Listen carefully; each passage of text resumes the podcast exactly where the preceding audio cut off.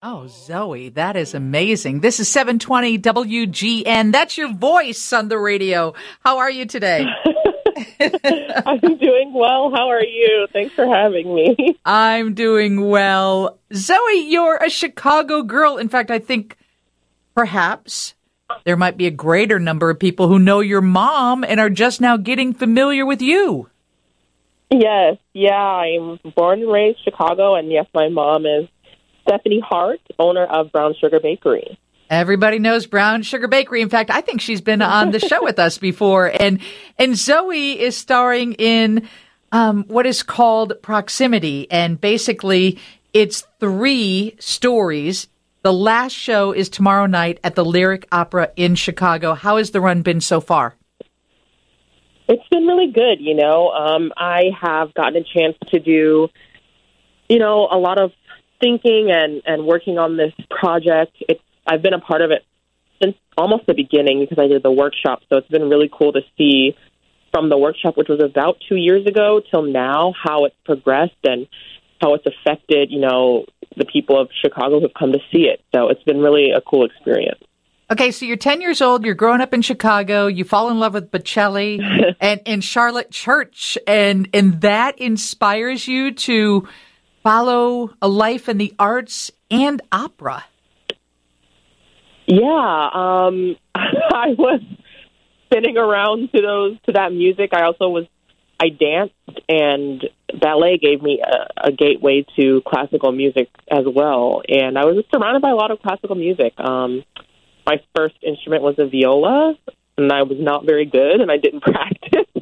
and then I went to the piano, and I also didn't want to practice, and finally found singing, and was doing things like Chicago Children's Choir, the Happiness Club, um, things like that, where I could sing and perform, and really fell in love. And then um, I was in my first opera. I think it was 2004, maybe 2000, yeah, 2004 or five, um, in the Children's Chorus of Tosca.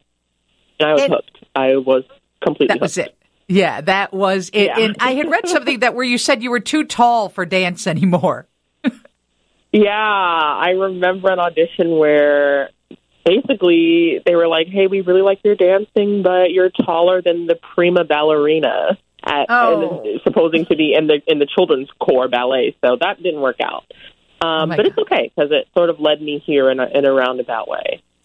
Tell us about what is going on at the Lyric right now, particularly with proximity and and its connection to Chicago. It is about Chicago. It's real, right? Mm-hmm. Oh yeah, it's very real. It's actually one of the rare uh, situations where we're telling a very real happening right now story. So yeah, like you said, uh, proximity is three stories. Um, two of which I'm a part of. One is called Night, and uh, music by John Luther Adams and text by Jonathan Haines. Um, and it's basically about um, sort of the the issues that we're facing as as society with climate change, with how we treat each other, with with what might happen if we don't do better in terms of that. And so it's a little bit gloom and doom, but um, the text is really beautiful. The set is really stunning, and I get to fly, which is really cool.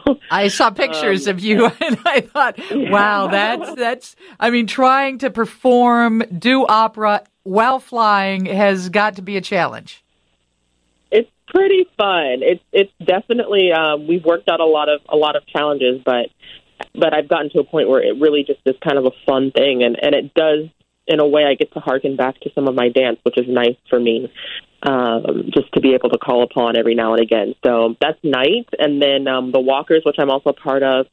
Um, I am singing Chief Daughter Number Two, who's supposed to be the great great granddaughter of Larry Hoover. You know, most people in Chicago will know of Larry Hoover and Jeff Fort, um, people who started um, the Gangs of GDs and the Black Keystone Rangers, and it's a lot. You know, there's a lot going on still to this day, and I think the opera The Walkers comments on that. A big part of it is also um, interviews and real life characters from um, people who are involved in the organization Chicago Cred, which actually goes around the city to um, to bring down um, gang violence and to really help people facilitate, you know, after they've been in jail or prison, back into society. So um, that's a big a big thing that I think a lot of people don't think about is getting back into society, to society after you've you've done time. Um, so Chicago Cred is a huge part of that, and there are real people that are portrayed that are part of Chicago Cred, as well as real stories like the story of Yasmin Miller, um, real interviews that we've done with people, and by we, I should say, the librettist Anna Deavere Smith, and music for that is by uh, Daniel Bernard Roumain. So there's a, been a lot of work and a lot of storytelling and um, a lot of emotional stuff. I mean, it's it's hard to carry some of these stories and it's hard to um, portray some of these characters, but um, we have a great cast and a great crew, and my colleagues have done an amazing job. Zoie Reams is with us. She is in the lyric opera's proximity. Chicago girl, born and bred. Probably, I'm I'm hoping that you're going to get some of your mom's baked goods on Sunday, since the final performance is Saturday. yes, we're definitely planning on that. and, and people are telling me that you have a great influence on children of color, children who might not have been introduced to opera or ever thought there was room for them in that space.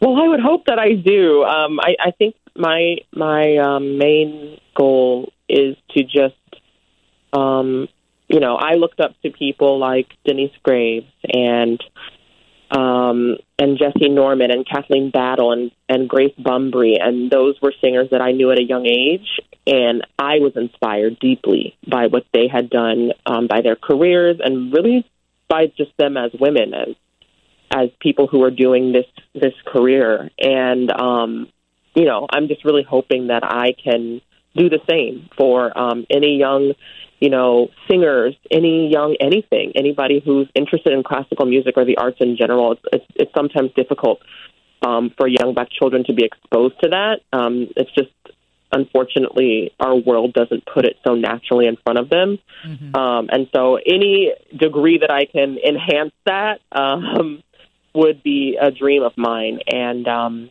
yeah, I'm I'm really I'm really thankful that I can kind of get to do that. Would you ever imagined as that girl in the Bud Billiken parade that you'd be at the Lyric Opera? no, you know, I really I mean, I was just kind of doing what I what I like to do. I was I was running around outside and sweating at the parade and singing and dancing and it was all stuff that I just like to do and I look back and feel honored that I was exposed to it and was able to do it in the city of Chicago, you know. Um and so yeah, like I said, I hope that I'm able to inspire other kids to to to get access to that or find a way to make it work. I think you're doing just that. The final performance of Proximity is tomorrow night at 7:30 at the Lyric Opera of Chicago. There's a few tickets left. We encourage you to grab them and we look forward to seeing you again on many stages in the future. Thanks for joining us, Zoie. Thank you so much for having me.